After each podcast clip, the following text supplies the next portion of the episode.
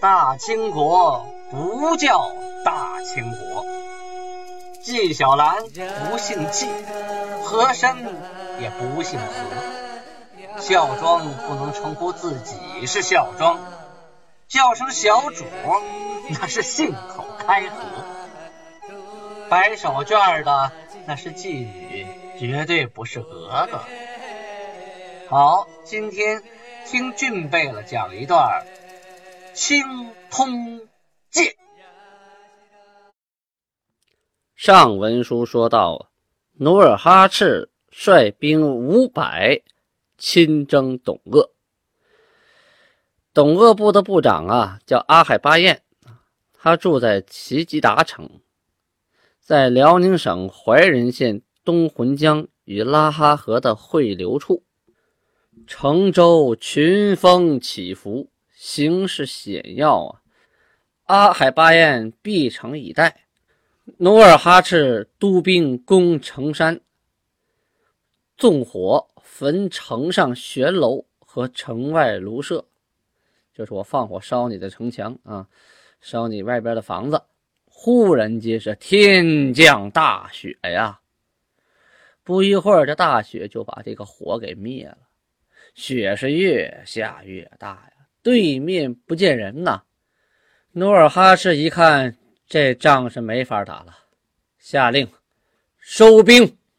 在还师途中啊，有一人拦在当道，谁呀？是完颜部的首领，叫孙扎钦光棍。哎，这个人求见。孙扎钦光棍什么意思啊？满语翻译过来呢，就是孙扎钦是第五个啊，老五的意思。这个光棍呢，就是我们说的光棍啊。意思翻译过来就是流氓、无赖、地痞啊，就是不靠谱的人。这个孙扎起光棍呢，说他跟温克洛城啊有仇啊，就希望努尔哈赤啊能派兵帮他报这个仇。努尔哈赤自己也合计了一下啊，劳师动众走到这儿了，这什么便宜也没得着，还伤了好几个人，不如啊趁机啊勘定一方，哎。反正也出来了，不如打他一仗吧。星夜就驰奔翁克洛城。这按理说呀，人家翁克洛城跟你是无冤无仇啊，努尔哈赤为什么打人家呢？哎，这就说明努尔哈赤现在已经有了扩充地盘、壮大势力的野心。当时啊，这个光棍啊有个侄子叫戴度。这个带度啊，就让手下人呢，赶紧就通知了温克洛城，所以这边啊，就提前做好了准备，等着你努尔哈赤来打。努尔哈赤兵临城下，挥军攻打，纵火焚城楼，城周庐舍顷刻间一片火海啊！努尔哈赤趁机跃上屋顶，向城中进射，连毙数人。敌人里面啊，有一个名字叫额尔果尼的，此人射艺非凡呐。他发现努尔哈赤站在高处，正在指挥战斗，突然发了一支冷箭。这支冷箭说是迟那是快，穿透了努尔哈赤的头盔，就射中了努尔哈赤的额头。那血呀，嗖就下来了。努尔哈赤临危不惧，用手握住箭杆，使劲这么一拔，那箭头上还带着血呢。打仗时候管不了那么多了，就这支箭，努尔哈赤搭弓上弦，开弓放箭，嗖啊，噗！这箭是你的，我还给你。正射中在额尔尼果的大腿上，努尔哈赤头上有伤啊，来不及包扎，那个血呀，顺着额头鬓角就往下流啊，一直都流到了脚趾头尖儿了。轻伤不下火线呢，努尔哈赤是仍然坚持指挥战斗。敌方啊，还有一名叫洛柯的，趁着这个烈焰呐，他悄悄的就接近了努尔哈赤。突然，啪，就是一箭。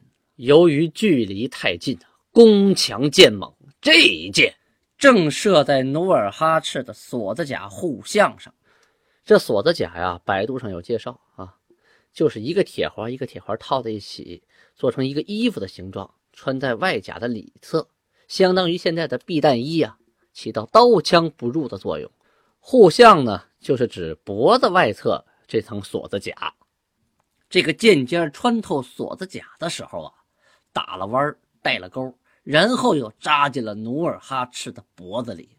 努尔哈赤这么一拔呀，脖子上的肉啊被带下来一大块呀，血流如注啊。旁边的人一看都傻眼了，马上就要登到房顶把他扶下来。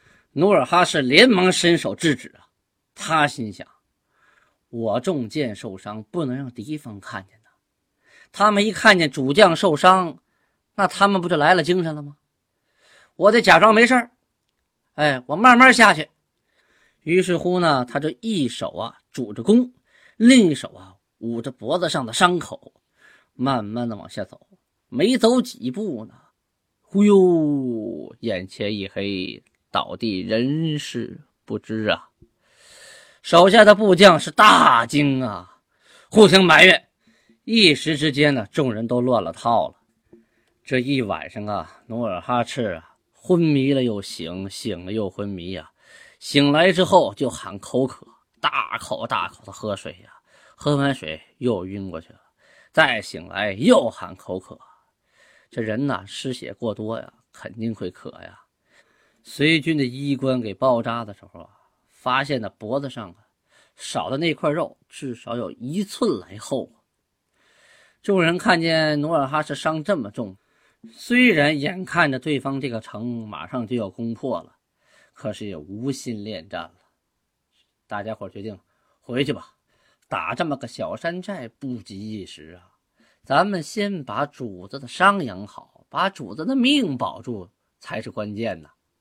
后来呀，努尔哈赤的伤痊愈了，第二次率兵攻取温克洛，将士用命，奋勇争先，逐拔其城，就是没费多大劲儿啊。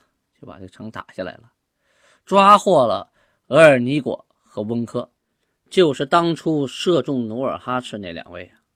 众将官都嚷嚷着杀，杀了他，报前面那两箭之仇。努尔哈赤一摆手说：“两敌交锋，志在取胜。彼为其主，乃射我，今为我用，不又为我射敌耶？”如此勇敢之人，若临阵死于锋敌，犹将惜之。奈何以射我故而杀之乎？这段话的意思啊，是说努尔哈赤啊，爱财呀，嗯，他不计前嫌。虽然你们两个上次打仗把我给射伤了，还差点要了我的命，但是我理解你们，两方交战嘛，各为其主。你为你的主子射我，今天如果我把你们两个给收了，你们不就为我射敌人了吗？像这二位勇敢之人呢，若是不小心被箭射死了，都让人觉得可惜呀。怎么能因为射了我两箭而就杀了呢？不但没杀，还给两个人封了官封为牛鹿额真。这个牛鹿啊，是满语尼禄。尼禄啊，就是箭的意思啊，就是射出的那个箭。额真呢，就是首领、头人、主人的意思。过去女真人行为打猎呀，哈，十个人呢选一个首领，每人呢出一支箭，这个首领呢就叫尼禄额真，意思是箭主啊。后来呢，这个尼禄啊，就是汉语翻译成牛鹿啊，转译为从事生产军事活动的基层单位。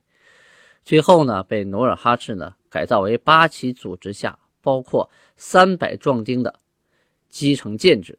有的史书呢就根据这段记载啊，说他们两个人一人管三百人，都当了牛鹿额真。其实不然啊，正式的八旗牛鹿建制啊，是一六零一年开始的，而这个时候呢是一五八四年。此时的牛鹿额真呢，也就是一个人能管十个人。还谈不到八旗下边那三百人的建制，而且努尔哈赤当时也没那么多人马，自己就几百人，我都给你俩了，我管谁去？再有呢，在八旗通治啊初级，这二百三十九名建国初期的牛录额真中就没有他俩的名字，这就是我刚才所言的又一旁证啊。总之，此牛录非彼牛录也。咱们闲言少叙，书接下文。一五八五年，万历十三年，努尔哈赤亲率甲兵数十人，前往浑河部的界藩寨。界藩寨啊，咱们前面提过，后边还会大提，这里做个简要介绍。这界藩寨啊，位于界藩山上，现在叫铁背山啊。地理位置呢，是在大伙房水库的东边，浑河和苏子河的交汇处。三面环水啊，界藩呢是满语的音译，有的史书写成褶片。满语这个词怎么读呢？准备啊，读快了口语会说成准备，准备，意思上是切开、豁开这么个意思。女真人呢很早啊就在界藩山上修筑了山寨，临水平险啊，易守难攻，但是山上啊绝无泉眼。也就是说啊，人们啊只能从山峰那个豁口的小道下山，打了水啊，再往山上运，那就是山寨的生命线。有一种说法呢，就说这个界藩山的来历呢，这个名字的来历就是由这个生命线引起的。哎，这个山呢中间被切开这么一个地方，不切开这个地方人下不来呀，因为这座山呢十分的险峻，对面的悬崖呀像刀劈斧剪一样。就是说你根本就爬不上去，而且三面环水，你下又下不来。要没这么个小路啊，没豁开这么一口子，那山上人呢就得渴死，要不就得顺着山走出好几十里地再绕下去，再去打水，那就麻烦死了。那垂直下去是最方便的。这座界藩山寨啊，跟萨尔浒啊一水之隔。后文书说到的萨尔浒大战，第一场战役就发生在这儿。再后来，努尔哈赤迁都，他的第二个都城就是这里，啊，这是后文书要说到的。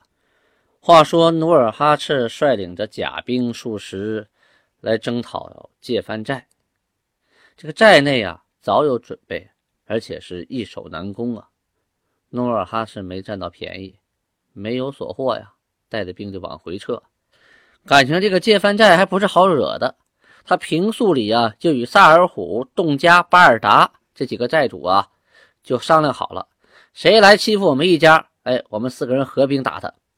结果啊，这四家啊，凑了四百多人，就玩命的追这努尔哈赤啊，一直追到了哪儿呢？追到了界藩南边的太兰港，在今天抚顺市盘营乡八宝沟附近啊，在那个山沟里那个郊野那个地方。努尔哈赤寡不敌众，眼看凶多吉少啊！危难之时，方显大将风范。努尔哈赤使了一招空城计呀，把所有的士兵啊都埋伏在两边，让他们若隐若现啊，自己呢带着几个亲兵啊，在显眼的地方等着这些追兵。这追兵到这儿一看，咦？这明显是诱饵啊，有圈套，有埋伏啊！停足不敢前。他们也知道努尔哈赤不止这点人呐，是不是这是圈套，把我们引过来，围而歼之啊？所以这敌兵啊，追到这个地方就不敢往前走了。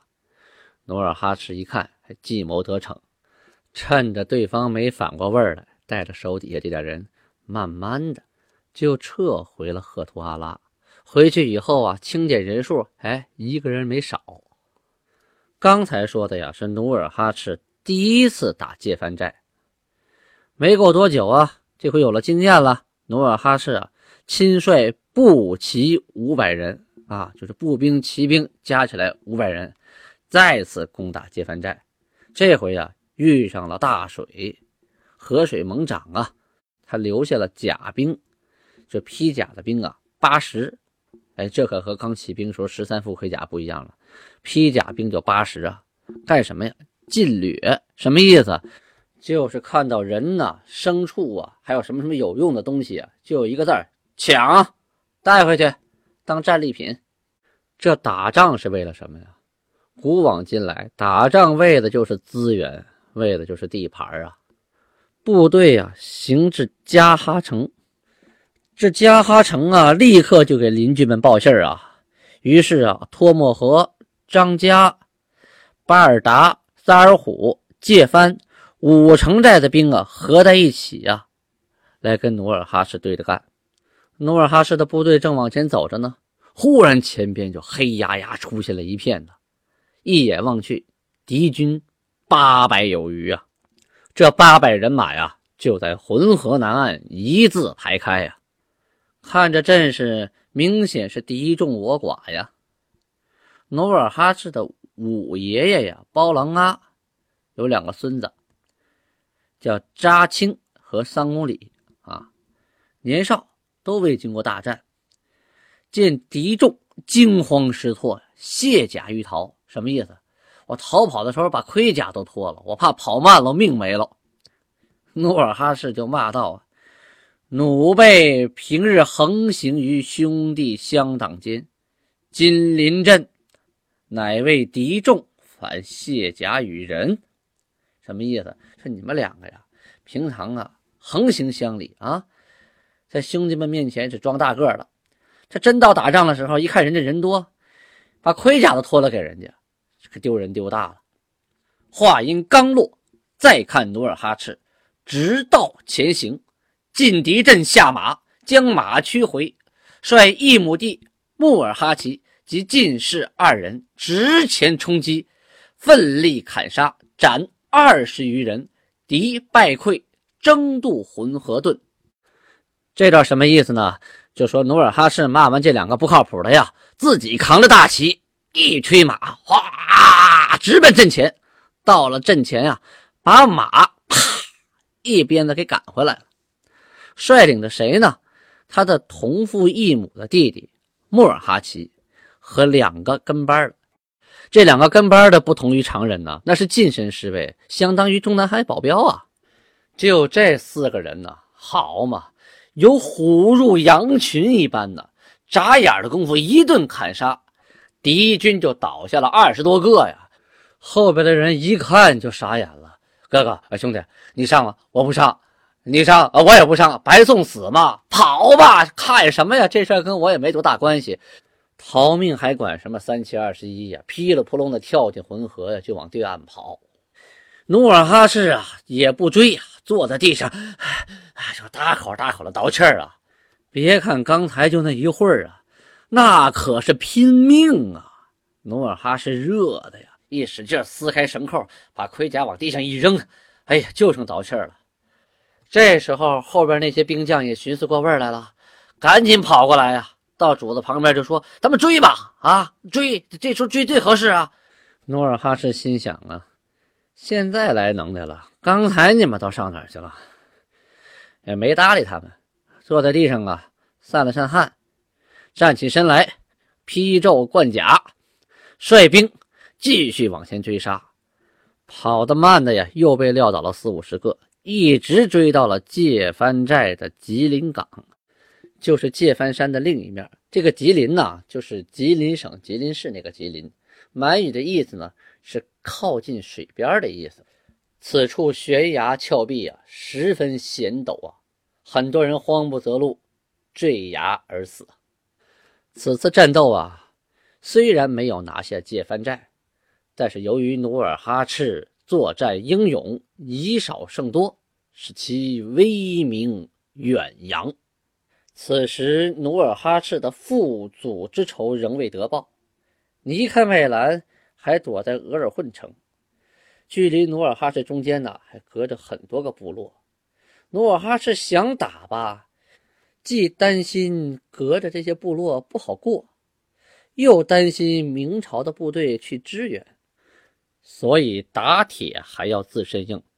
努尔哈赤开会商量啊，咱们先把周边的部落都拿下吧。一连攻克了董鄂部的翁鄂洛城、浑河部的界藩城、洞家城、萨尔虎城，接着又攻克了苏姑素河部的瓜尔佳城、浑河部的贝婚城。取得了这些胜利之后啊，他又率部攻打了哲臣部的托木河城。不巧赶上天降雷雨啊，只得罢兵。不久再次出兵招抚其城。兵不血刃呐，没费一兵一卒，对方降了。从此，努尔哈赤兵势日盛，这才要挥师往征树敌，尼堪外兰。